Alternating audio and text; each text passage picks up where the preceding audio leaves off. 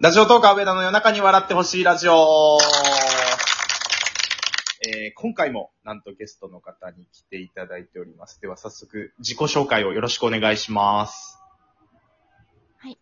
答えのない話、眠りのラジオというラジオをやっています。南国在住リエです。よろしくお願いしおます。願いします。多分僕の番組の配信順でいくと、えっ、と、ラムさんとコラボした次に今度またリエさんとコラボしてるって感じなんで、ガラッと雰囲気が変わってると思うんですけれども。今回はあの、リラックスして、あのもう聞いてる方がもう眠くなるような、そういう配信をしたいと思います。寝かせますか？そうですね。やっぱりあれですか、セラピストをされてたご経験とかで、こう人をリラックスさせるなんていうのはもう、お手の物と言いますか。そういうわけで。いや、うん、リラックスさせてるつもりはなくて、はい、はうん、なんか私話すときに、なんか間がどうしてもできてしまうので、い。ああ、はい。うん、そのゆっくりになってしまうから、僕、どっちかっていうと、そんなに早い方ではないんですけど、間を嫌うタイプなんですよ。で、これ今、リモートだと、ちょっと普通の会話よりも開くじゃないですか。あー、そうですね。なので、僕が焦ってわーって喋っちゃうかもしれないんで、そういう時は、あの、制してもらえれば、はい。止まります。わかりました。はい。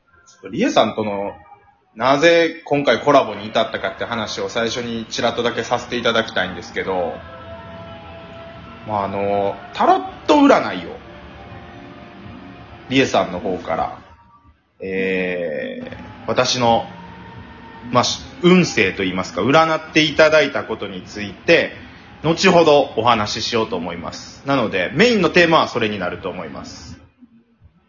はい。で、タロットの話をするまでに、じゃあちょっと我々の歴史について喋りましょうか。はい。もともと、あれですね、僕のライブ配信に何度か来ていただいて、はい。僕がすごい印象的だったのは、リエさんっていう名前がまず読めなかったんですね。そうですね。みんな読めない、最初。えっ、と、アルファベット D, E, W, E で、これなんて読むんだろうってなって、はい。で、僕が教えてもらったにもかかわらず、もう一回間違えたかなんかで、えーっと、だからリエさんとの最初の、あの、やりとりは謝罪からなんですね、僕の。そうでしたっけ？もう謝罪でした。最初、すいませんでしたっていう。覚えましたんで、もうリエさんっていう。で、あの、懐かしい選手権っていう大喜利企画をやった時に、リエさん覚えてらっしゃらないかもしれないですけど、今から3ヶ月ぐらい前にやったんですよ、僕のライブ配信で。はい。で、その時に、あの、懐かしいって上田が叫べるようなものをはいはいはい。思い出した。ライブで書いてくれたら、人が優勝っていうので、あの、リエさんはあの、MD って書いて優勝してくれはりました。そうでした、そうでした。そうそうそう。だからもう、お付き合いと言いますか、やりとりはそれぐらい昔からあるんですけど、はい。まあ、今回そのタロットを機にコラボするようになったっていう、あ、そうだ、それとあと、声の履歴書も出していただきまして、ありがとうございました、本当に。はい。出してみました。はい。嬉しいでございます。なのでまあ、聞いていただいた方わかると思うんですけど、すごいリラックスした声に今日は楽しんでもらえればなと。あと、リエさんの情報、そうですね。筋肉マンがお好きっていう。はい。大好きですね、筋肉マン。それは、それだけちょっと僕、あんまり理由とか分かってないですけど、どう、どうして筋肉マンが好きになったんですか？世代的なものですか？まあ世代もあるかもしれないけど、あの、大人になってから、はい。あの、全巻買い揃えてるんですね。ええで、あのね、私、男の友情物語が大好きなんです。大好物なんです。あ、じゃあもう、ジャンプ、少年ジャンプの漫画とかはもう、筋肉マンもそうですけど、大好物ですね。きっと。でも、筋肉マンくらいしか読んでない。あの年代の男塾とか、はいはいはい。セイントセイヤとか、はいはいあの時代の、ああいう、こう、男同士の戦いと友情みたいなお話が大好きなんであー、わかります。めっちゃいいっすもんね。す。そう。で、筋肉マンがその中でも好きなんです。筋肉マンってギャグ漫画のように見えて、めっちゃ熱い友情ありますもんね。そうなんですよ。めちゃくちゃ友情物語なので。僕ちょっと世代的なあれかわかんないですけど、筋肉マン2世の方は見てました。はいはいはい、万太郎。万太郎の方は見てましたね。あの、ガゼルマンとか、テリーザはいはいとかはいってやつ。そ、そっちは見てましたね。なるほど。それも一応日本に漫画はあります。えー、めっちゃ好きっすね。すごい。だから、なんか、リエさんのキャラと筋肉マンがすごい対極にあって、僕の中では。ででも結構その中身は私は男性寄りなんですけど、収録とかでもよく話してるんですが、ほんまですか？踊りながら牛丼食べたりするんですか？いや、そこまではないけど、でもその、し、そう、多分思考とか、なんていうんですかね、結構男性寄りなんですよね。へー。うん、考え方とか。へー。でもあんまり、あれですよね、ラジオでそういうお下品な話とかはされないですもんね。そうですね。下品な話はしないですけど、まあ、特にその、なんだろうな。例えばその、下ネタは言いませんとかそういうことではなくて、はい、はなんか、その、性的なものは性的な学問として話すみたいな感じです。い。えー、そうなんですね。はい。特にその、分けてないというか、自分の中で。うんまあ、ちょっとここまで7分聞いていただいて、ますますリエさんのキャラが、謎が深まってるかっていうかわかんないですけど。そうですね。謎、謎の多い人だと思っていただければ。な、なんでこの人は南国に住んでいるんだろうとか、まあ、あの、全部履歴書聞いていただいたらわかりますんで、あ、そうですね。はい、ぜひ。はいあの、今は、主婦のお仕事をされてます。主婦のお仕事そうですね。主婦のお仕事をしています。そうなんです。主婦のお仕事の忙しい合間を縫って、今回、あの、コラボさせていただいております。時差もある中で、ありがとうございます。あいえいえ。はい。っていう感じで、じゃあ、あと4分ぐらいになったんで、少し触りだけタロットの話をして、もし、その主婦の合間の時間をさらに使わせてしまって申し訳ないんですけど、もう一本ちょっとやりながら喋りたいなと思ってまして。はい。お願いします。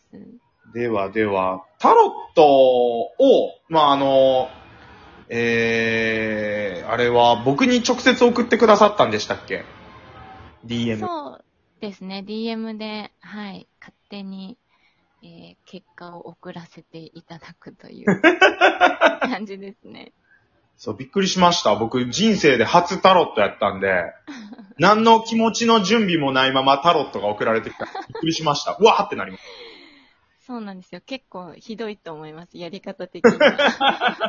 だから、なんか悪いこと書いてあったら、怖いじゃないですか。ああ、そうですよねお。みくじでいうところの今日みたいなのがタロットで出てきたらなんか、僕、イメージとしては、なんか、死神がなんかこう、釜を持ってるようなカードとかがあると思ってたんで、そんなんやったらどうしようとかってビクビクしながら、あのー DM 読んだの覚えてます。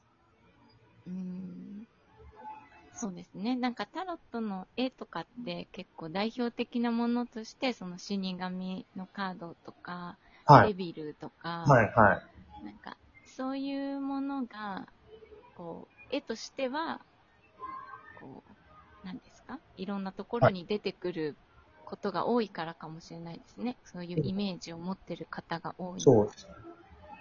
ちなみにそのタロットは、趣味でやられてるんですよね？あのーそうですね。まあ、趣味といえば趣味。日本にいるときに、ちょっとこう、イベントごとに、えー、タロットをやりますという形で出展していたことがあるんです。あ、そうなんですね。じゃあもう、はい。言い方失礼ですけど、半分プロみたいな。まあ、一応そうです。ええあ、失礼いたしました、趣味だなんて言って。いえいえ、とんでもないです。だったら僕はもうあの、は、もうプロの方にタダでタロットしていただいたっていうめちゃめちゃラッキーな。うん、わかんないけど、そう、でもタロットも結構こう、範囲が広くて、今は特に。あ、そうなんなです。ので、そう、で本当にタロットできちんとやってる方からしたら、あれはタロットじゃないと言われても、おかしくないような感じではあります。なんか、例えばですけど、トランプやったら絶対52枚でジョーカーがそれに入ってってもう、なん枚数も決まってるじゃないですか。はい。タロットは何枚で、中身が、例えばそのデビルのカードが何枚で、いいカードが何枚とか決まってるんですかそれは。タロットは、まあ一応決まっています。へえ。あ、そうなんですね。一応そのタロットカードと呼ばれるものは、その一応決まっていて、はあの、数字のカード、まあ、ダイアルかなっていうんですけど、が何枚とか、い。えその他の絵も、絵のカードが何枚っていうのは、一応、こう、ベースは決まってます。だいたい全部で78枚。へえ。あ、でもベースとか大体っていうことは、ちょっと細かくジャンル分けされてたりもするってことですか？一応、うん、うん、そう、うん、なんて言ったらいいのかな。結構、その、タロ昔からあるタロットカードっていうのは、はい大量生産されたものっていうのがあって、はそこでベースが決まった感じなんですよね、ヨーロッパで。い。ええ。それまでは、一枚、一個一個、一組一組手作りでこう伝承されてたから、結構ばらつきがあったらしいんですよ。ちょっと時間がなくなりそうなんで、引き続きタロットの話を2本目でお届けします。よろしくお願いします。よろしくお願いします。リエさんとタロットの謎が深まるばかりです。